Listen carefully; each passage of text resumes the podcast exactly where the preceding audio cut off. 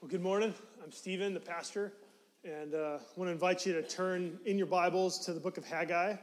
And uh, if you don't know what Haggai is or where it is, um, good luck trying to find it. Table of contents. It's three books before the end of the Old Testament, and so um, I'm going to give you a couple minutes of introduction while you can look for that. But uh, make sure you can listen while you're looking. Um, I want to start off today with a question for you that I think all of us can identify with, and that is why is it that for so many people, life feels like it just doesn't work out? Like, why is that? Have you ever asked yourself that question? Like, why is it that life doesn't work out? In the midst of complaints, in the midst of frustration, it feels like, man, like I just can't seem to get over I'm always feeling like I'm on the edge of actually achieving the life that I want. Um, people have so many expectations and dreams and goals. Like some people have explicit goals. We sort of talked about that a little bit last week. Some people write out their goals every year. It's a great thing to do. Sometimes, though, people just have this general idea that, you know what, I just want to be happy. I want to have good friends. Um, I want to have enough money so that I can enjoy life. You know, and it's just more of a general sense of, man, life should be like that. but for so many people, they don't have that life. Life isn't working out, and we don't know why. In fact, this is one reason why a lot of people will come to church. A lot of people who aren't Christians will come to church, or they'll come back to church for a long, uh, after being away for a long time, because they're hoping maybe they can find out why life isn't working. They're hoping that maybe God might have sort of an opportunity to, to, to get a new beginning. And that might be you today. Like you might be here trying for a new beginning. Um, there's also people who call themselves Christians who are in the same boat. A lot of people who say they're Christians, they, they become Christians and they feel like their life hasn't really changed much. You know, they don't sense that they feel closer to God. They still have problems at work, problems with money, problems with marriage, family, relationships. And so, in some ways, we're all in the same boat. And the good news for us is that the Bible speaks directly to this. And the Bible addresses this specifically in this obscure book of Haggai, um, this short book at the end of the Old Testament. If you can get all the way, if you're reading the Old Testament and you get this far, sometimes you just sort of like pewter out because you're just tired and you're like, oh man. And so even if you do read it, sometimes you just sort of, don't know if you ever read this way, but you sort of, your eyes run across the page and you get up after five or 10 minutes or maybe 20 and you think, I have no idea what I just read. I have no idea what that book was talking about, but I finished it. Yay, I'm going to finish the Bible, right? This happens to me sometimes. Well, in this two chapter book, something crazy happens because this book was written in 520 BC. So that's 2,500 years ago and yet it speaks to us today. It has the power to speak and to change our lives today and to give us what we're calling a new beginning. Haggai was written so that the people that he wrote to and us could have a new beginning. Last week, we started this series and we saw that a new beginning starts with listening to God in the Bible. And, and I want to ask, how'd you do? How'd you do this last week? Were you able to spend time with God? Were you able to talk to anybody else? Did you share with anybody else? Hey, this is what I read this week in the Bible. That's where it starts, remember. It starts with being in a place where you are hearing God speak. Um, but this new beginning that Haggai offers to us, it explains why life doesn't work out and what we can do about it. That's what we're going to see today. And so, um, I want to explain, before we look at the verses today, I want to just put Haggai in its place in history, okay, just to explain where this fits in, when it was written, kind of stuff like that, so that you can understand it, so that when you read it, you're like, oh, okay, I guess I get a little bit better sense of what's going on. Um, it starts, this is the first verse. It's not in your bulletin. This is from last week. It says, In the second year of Darius the king. That's when Haggai starts. Okay? And, uh, and I want to just back up a little bit and show you that um, this book starts 18 years into a story. Okay, so 18 years before the second year of Darius the king, or Darius. Um, so in 538 BC, something happened. This is 18 years before Haggai was written. In 538 BC, Israel returned to their land after 70 years of living in slavery for their sins. Okay? So 18 years before Haggai, in 538 BC, Israel goes back. They've been enslaved, they've been in captivity. Bible people call it the, the exile. They were in exile for 70 years, away from home, without um, all of the blessings that come from having a home. And in 538 BC, um, I'm, I'm going to read this because Chad wrote this as an introduction as he and I were talking about this. But this is what he says. So this is Chad Gray, our own Chad Gray in 538 BC, after 70 years of exile, against all odds, God shook the nations and moved King Cyrus, who's a different king from Darius, to let the exiles of Israel return to Jerusalem. And the Israelites had been longing for this. They had these amazing promises that this would happen someday, and it would mean that they are once again in God's plan to renew the world.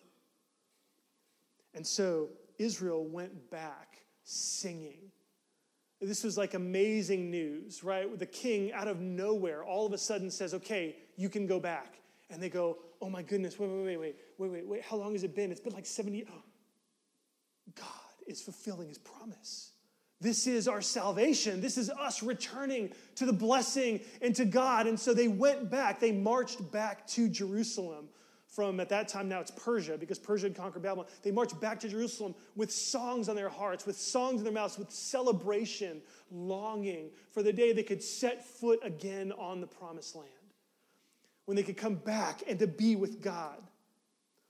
And so they enter back into the land, and what happens next? What happens next is 18 years of frustration and disappointment. You might have heard of the Old Testament book of Ezra. Okay, if you haven't, it's in there. It's, it comes before Haggai, way before Haggai.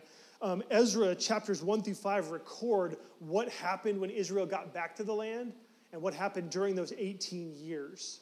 And life is not as good as they expected. Um, their work was frustrating, their economy was stagnant, they were terrorized by neighboring countries and they were hassled by political leaders who had been bought through lobbying. Nothing has changed, right? 2,500 years later, economy is stagnant, terrorized by neighboring countries, and they were hassled by political leaders who had been bought through lobbying.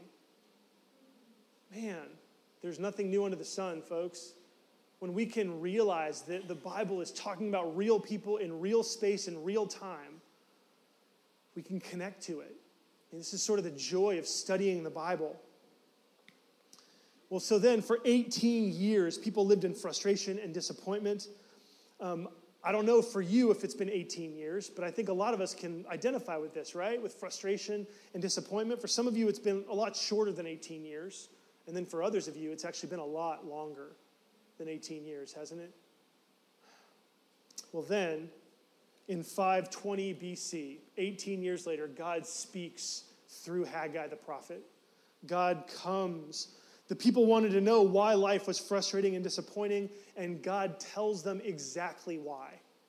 God explains why their life is frustrating and disappointing. And he does that in verses 2 through 4 of chapter 1. And what Haggai told them then, Jesus says to us today. Okay, so these, these verses are in your bulletin. Um, they're also going to be up here on the screen. Listen, this is God's word. Thus says the Lord of hosts. These people say the time has not yet come to rebuild the house of the Lord. Then the word of the Lord came by the hand of Haggai the prophet.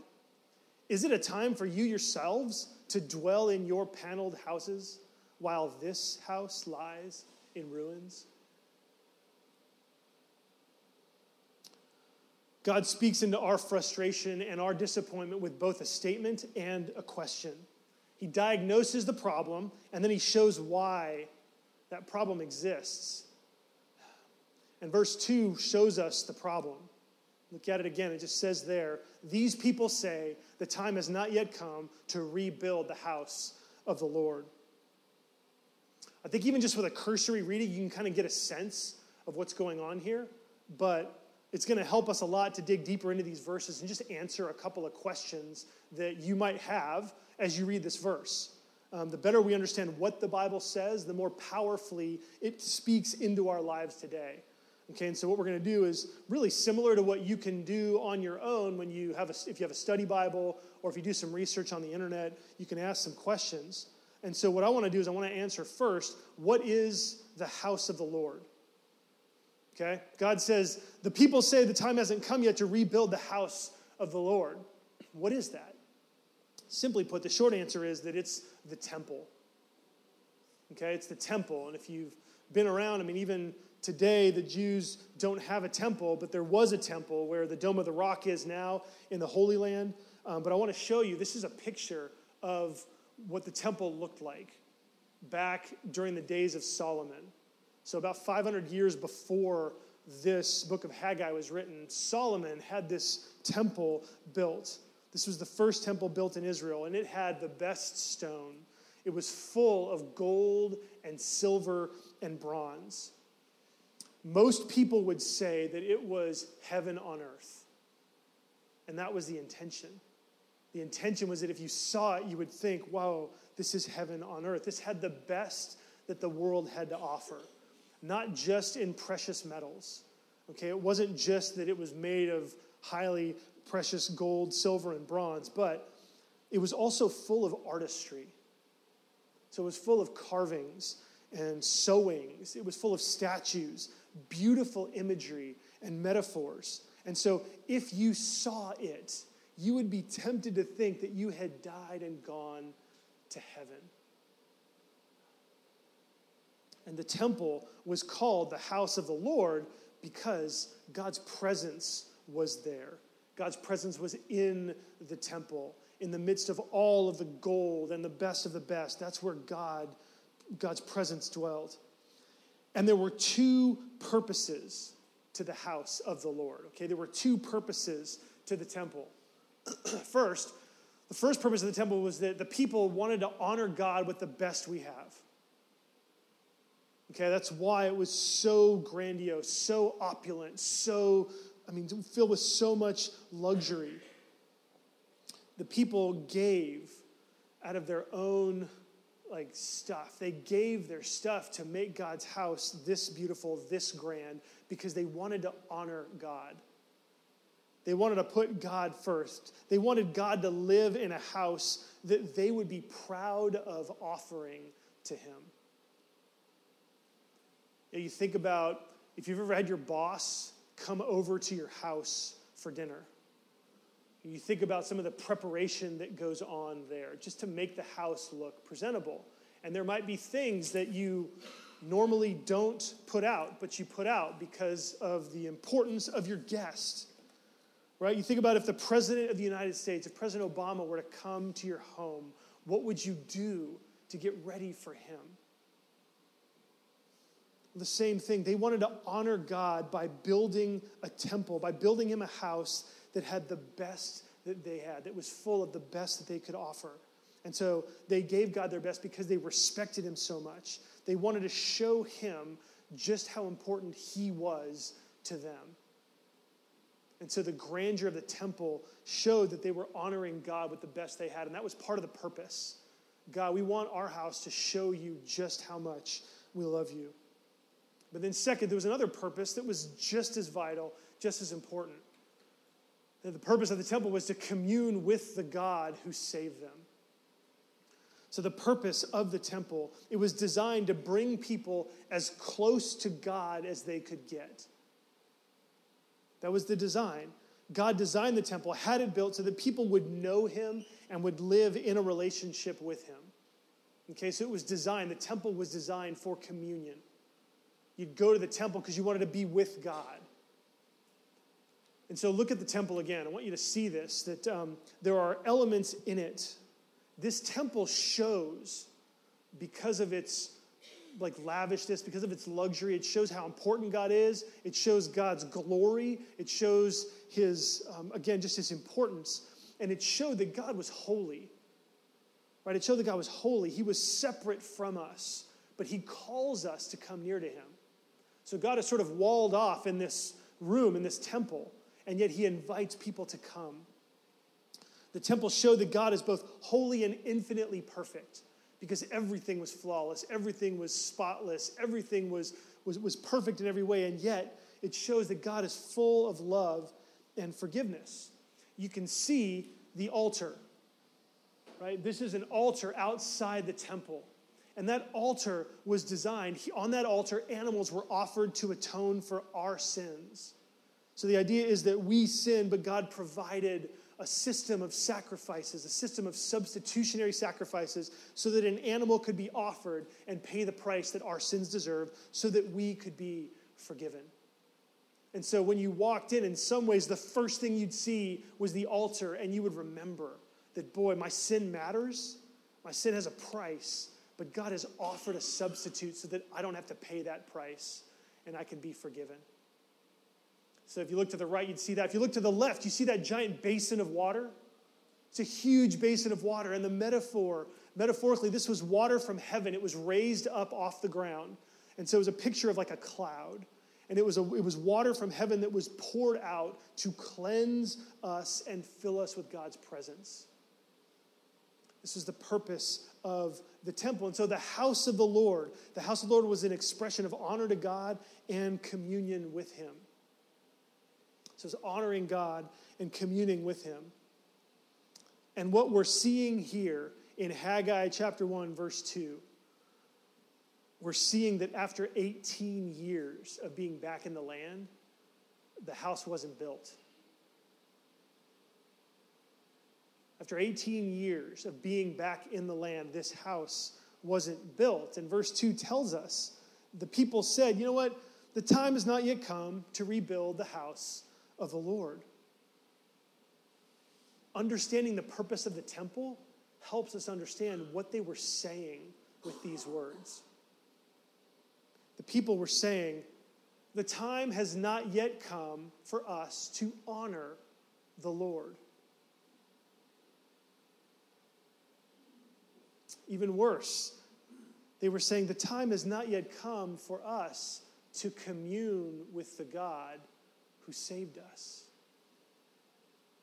And so, this God has miraculously, with incredible power, brought us back into the land that we love, into the Holy Land, into the promised land.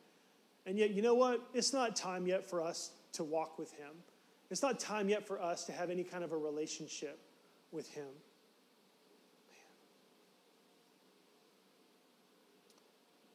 God is speaking to the people back then through Haggai, and He's speaking to us today. He's saying, Do you know why life isn't working out? It's because you're not honoring me and you're not communing with me.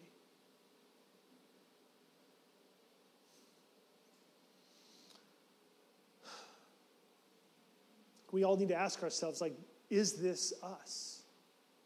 Are we in this place? Um, do you have no time for God?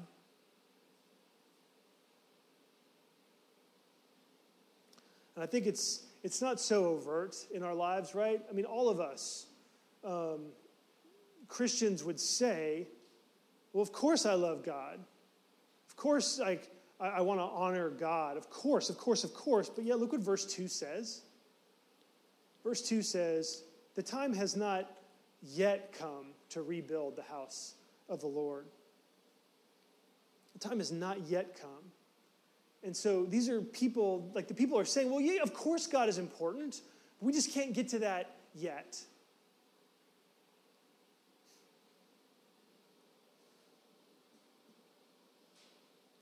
I think that the problem is, I mean, again, this is verse 2, right? The time has not yet come to rebuild the house of the Lord. Here's the problem yet never comes. You need to understand this. Yet never, ever comes. When you say it's not yet time for me to spend time with God, it's not yet time. I don't yet have enough time to be able to do this for God. I don't yet have time to honor God. I don't yet have time to commune with Him. Yet never comes. Part of the magic, I don't know the magic, part of the power of the book of Haggai is that it's been 18 years And when we see that, we go, oh man, like I've seen that in my own life. Yeah, I'll get to that at some point. I'll start reading the Bible at some point. Or, you know, I know I need to be in a life group. I know I need to be in communication and community with other people that are trying to follow Jesus. I know how important that is for me to grow. I need to be with people that, are, that I'm praying with. I need to be people who know me. I need to be with people that I know so there can be interaction because God comes alive in community. I know I need to do that at some point. I just can't do it now. I don't have time for that yet. And I just want to say that yet never comes. You will be saying the time has not yet come for the rest of your life. How do I know this? Well, how many times have you made a promise to yourself that you're going to start reading the Bible? Right? How many times have you made promises about you know, coming back to church and you come for a little while and then it just falls off? Right? The yet never comes. Thinking about, too, the 18 years in Israel, the people of Israel actually started to rebuild the temple when they first got back to the land 18 years ago. But it was difficult. They were discouraged. They were hassled by enemies and politics, like I said. And so they stopped and they just never got back to it. And so, almost two decades of nothing and so, into that, God comes and speaks. Right? Into our not yet today, Jesus is coming and speaking, and he's saying, Look, here's the problem. Do you want to know why life isn't working out? It's because you're neglecting me. You're neglecting your relationship with me. Now, you might be thinking something, because I was kind of thinking this at the time when I was looking at this verse. I was like, wait, hold on, wait, wait, this isn't fair. Because what if they didn't have all the extravagance to be able to build the temple? Right? I mean, they just got back from slavery. They didn't have the resources to build the temple again. Right? The economy was stagnant. They were being hassled. Right? So what gives? Like how that feels like a pressure and a call to do something that they don't have the ability to do. And so maybe they're saying it's not yet time because we don't have the money to do it. Well, let's look again at verses 3 and 4. Then the word of the Lord came by the hand of Haggai the prophet, and he said this Is it a time for you yourselves to dwell in your paneled houses while this house lies in ruins? Paneled houses, these are houses of luxury. Okay, the panels are luxurious. Um, the word paneled shows up in different aspects. Actually, it's interesting that the, the word paneled shows up to describe the temple itself in its luxury.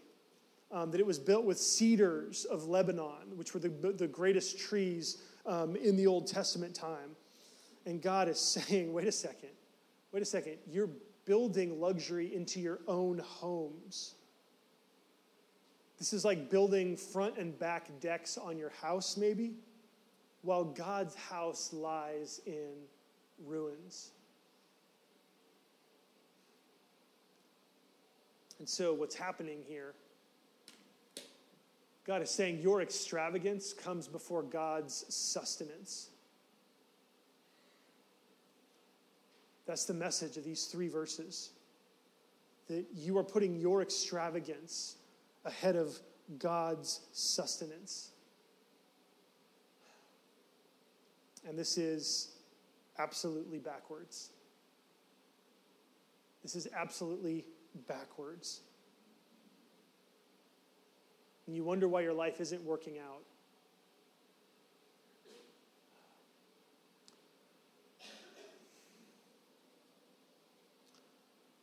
This idea, this sort of lifestyle of pursuing your own luxury, um, and luxury doesn't have to be a mansion right? It doesn't have to be a brand new car. I mean, but the question is, are you are you giving to God what God asks for? Um, we're going to dive more into this um, in the weeks to come. Um, but before we get into the specifics, I mean, um, what this says, this says, God, you're not important to me. if you are pursuing your own luxury before God's sustenance, you're saying, God, you're just not that important to me. And you can say, no, no, no, hold on. God doesn't really care about money or God doesn't this or that. But the reality is that if God asks you for something and you're not willing to give it, but you're willing to spend what you have on your own luxury, then what you're saying is that God is not important enough to be a priority in your life.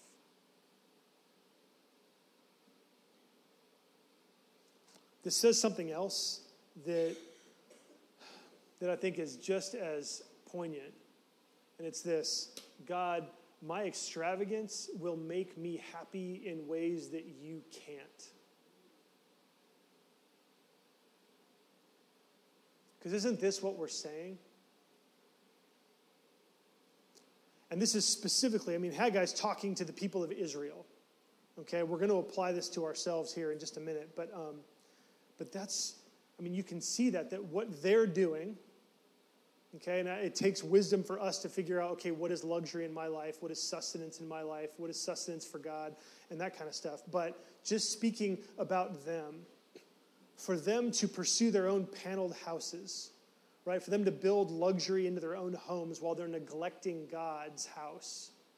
What they're saying is, like whatever they might say that they think or say that they believe, what their actions are revealing is that they believe that pursuing luxury in their own lives is going to make them happy in ways that God just can't. I don't think they or we ever set out to neglect our relationship with God. But sometimes we need passages like this that help us ask the question are we doing this?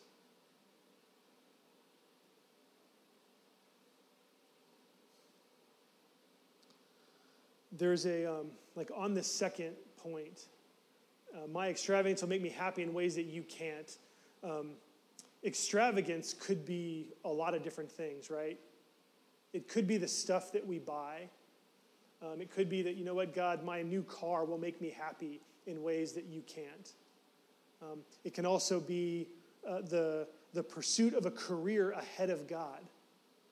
Right? God, my career, look, I'm going to have to put you on the back burner. I don't have time for you. I need to say yes to this career path, which means I'm not going to be able to go to church or be in a life group or even spend time with you um, because it's not yet time. I need to pursue this. Then what you're functionally saying is, God, this pursuit is going to make me happy in a way that you cannot.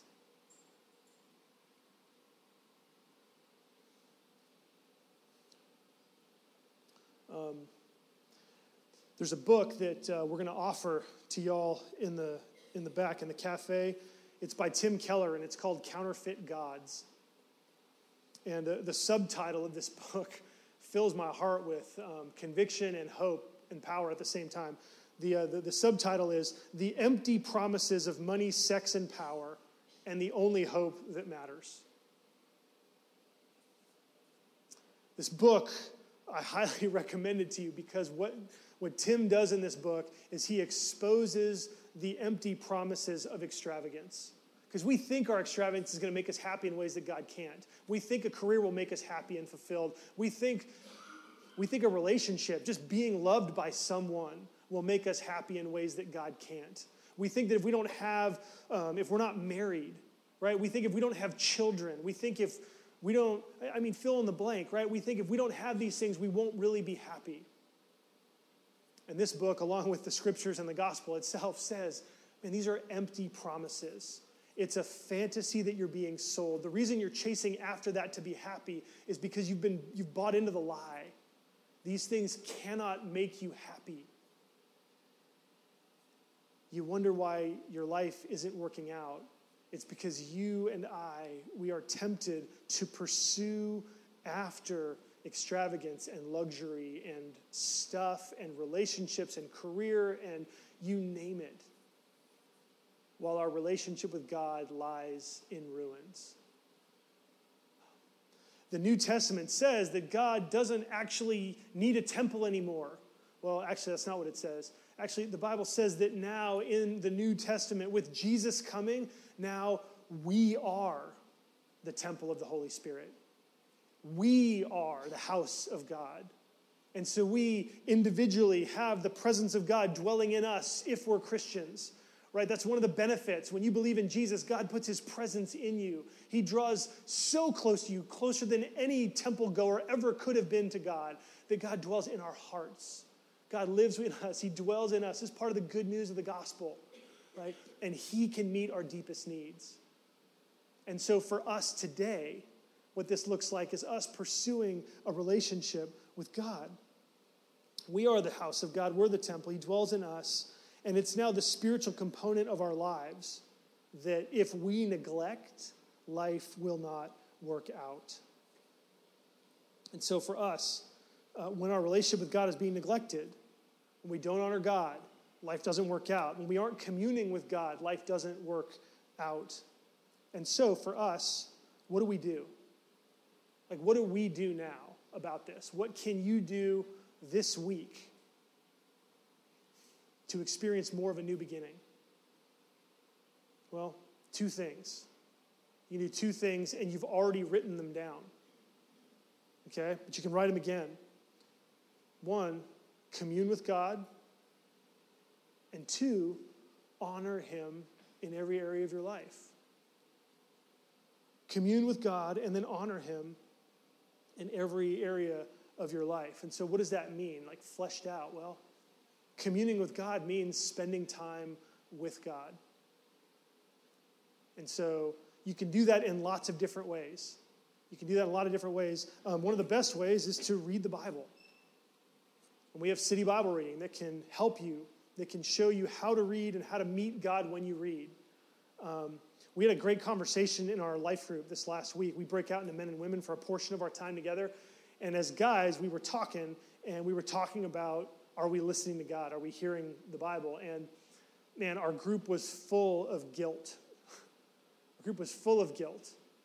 Um, you know, one guy said, "Man, I just, I, I, I, I want to want to read the Bible, and the reality is, I just don't." Um, Another person said, You know what? I don't really spend time personally reading the Bible, but I read it with my wife and we are very consistent, but I feel guilty like maybe I should read it on my own, not just with my wife. Um, and somebody else uh, in our group said, Man, there's so much to read. I do CBR, and by the time I'm done with reading the Old Testament reading and the New Testament reading, I feel like, man, I've, I've got to go. I don't have time, right? Um, and we were talking about this, and it was interesting because as, as we were talking about it, we realized that in some ways we had missed the why behind the what. You know, even with Bible reading, there's a purpose to it. Right? What is that purpose? Well, that purpose is to commune with God. And so that does a couple things. One, that frees us up so that, you know what, there are a lot of ways that you can meet with God and spend time with Him. You can do that by singing, songs that are about him. You can do that by listening to sermons or lectures or even listening to the Bible. You can do it by reading the Bible. Um, you can do it by spending time talking with other people about the Bible. Right? There's lots of different ways that you can remember who God is and then respond to him in prayer. And every time you do that, you're communing with God. And so, getting sort of down to that why sense, it helped us to be able to go, wait a minute, hold on. There are different ways that we can do this. And so, if you feel sort of strapped, or if you feel sort of tied in, or if you have this sort of negative feeling about reading the Bible, then you know what? Do something else. Do something else that reminds you of who God is and helps you get to a place where you can respond and tell God how much you love Him, how thankful you are for Him. Um, you can confess your sins and ask Him to help you grow. Right? If you do that, every time you do that, no matter what the input is, you're communing with God. And that's a good thing. Like that's, you're doing it. Um, the other thing that was, uh, you know, that, that, this ties in with is this idea of honoring God in all of life. Because um, we asked the question in our discussion for um, one of the guys just has trouble making time He's like, you know what? I just I feel like I don't have time. And I'm like, well, so what is it that you do instead of reading the Bible? And he said, well, I get on email.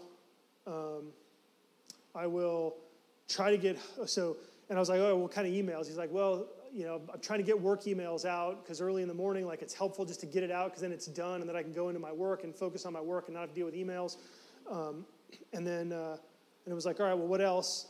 And then it was, well, I want to get home as soon as I can. Like I have a gap between the time I leave for work and the time I get home, but I want to get home so that I can relieve my wife because she's been at home with, my, with our, you know, with our child all day, and I want to get there to help spell her. Um, and then, um, and then it was like, and then late at night, I'm kind of a neat freak, and so I feel like I need to help clean the place. I need to clean our place because I don't want to leave it entirely to my wife to have to clean the place because I'm really more of a stickler and she's not, and so it seems kind of wrong to make her do it all. And so I spend time at night trying to clean the place.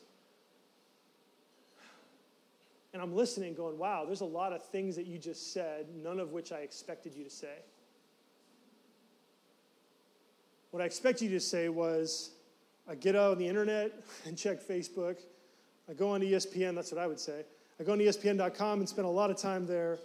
Um, I want to, you know, like, I want to get on Netflix when I get home. I want to watch TV. I want to relax. And you didn't say any of that. In fact, the things that you said are actually things that are honoring to God. Like you're doing exactly what God wants you to do in some ways. Like God wants you to do your work with excellence.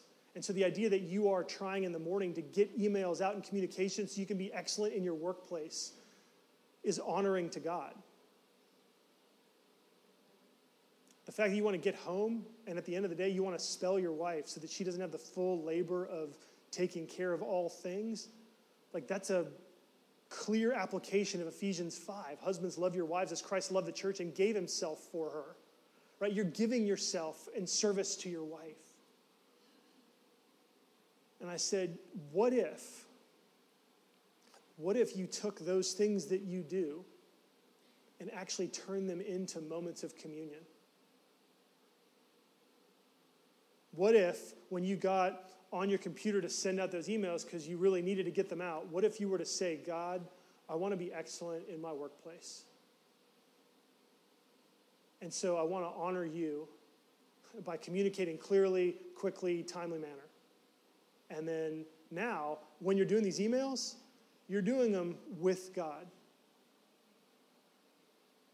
What if, in your hurry to get home, you were just to say to God, God, I love my wife and my family, and I want to honor you by showing Jesus to them and sacrificing my own comfort, my own time, um, by giving myself uh, for my wife and my family that turns that into communion. What if you saw yourself washing dishes and while you're washing dishes said, God, this is what you do? You take things that are dirty, um, you take things that are soiled, and you clean them up and prepare them for new use. You can turn all of these things that are in the way of your relationship with God, right? They're in the way of you communing with God. You can actually make them moments of communion with God. You can turn those things into acts of worship. And that's how you honor him in all of life. And so I want to offer these two things to you the way to put God first, the way to not neglect God and not to neglect your relationship with him is to commune with him, like pursue time with him. Pursue a moment where you're talking to God and you're telling him how much you love him, where you're telling God how much you appreciate him, where you're showing God that you know that you're sinful and you need forgiveness, and ask Him to help you grow and to help you live today to honor Him. And then just include Him in your day. It's funny, actually, the, the clock that we have, right? The clock was invented by monks. Um, and monks invented the clock so that they could, every hour on the hour, stop in whatever place they were doing and just pray. Not for a huge, long, extended periods of time, but just in the moment, oh, God, okay, I'm writing an email right now. You know what? I love you, and I hope this email reflects you and reflects the grace and the truth of Jesus. Right? The alarm goes off, you're having a meeting with somebody, and just silently in your mind, you think, Lord, help me love this person. right? You're at home, maybe vegging out, maybe after a hard day's work, you deserve a rest. And you can say, God, you know what, in this moment, thank you that I can rest. Thank you for being a God of Sabbath rest. Right? These are ways that you can honor God. And when you do that, honor becomes communion. Your life becomes lived for Him and God's house. Your expression of God's house doesn't lie in ruins. And so chase after this this week communion and honor. And again, don't do it alone. Talk to someone else in your life group, talk to someone else as a friend, someone else in the church, and just keep them posted. Hey, here's how I'm doing communing with God, here's how I'm doing honoring Him.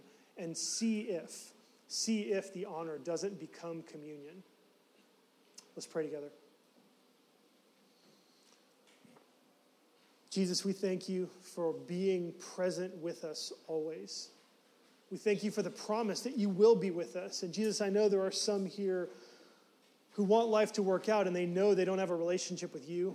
I pray that you would invite them, you would remind them that they can, they can come to you, that you call and you offer forgiveness if they would confess their sins. Move them to confess their sins to you they might receive your forgiveness and begin to commune and honor you in their lives.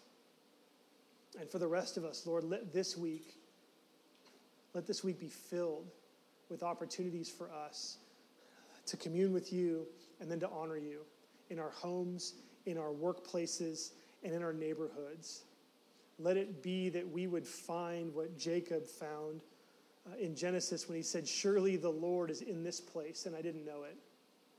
Help us to find you. Help us to see you all over our lives this week. And we pray, we pray this in your name. Amen.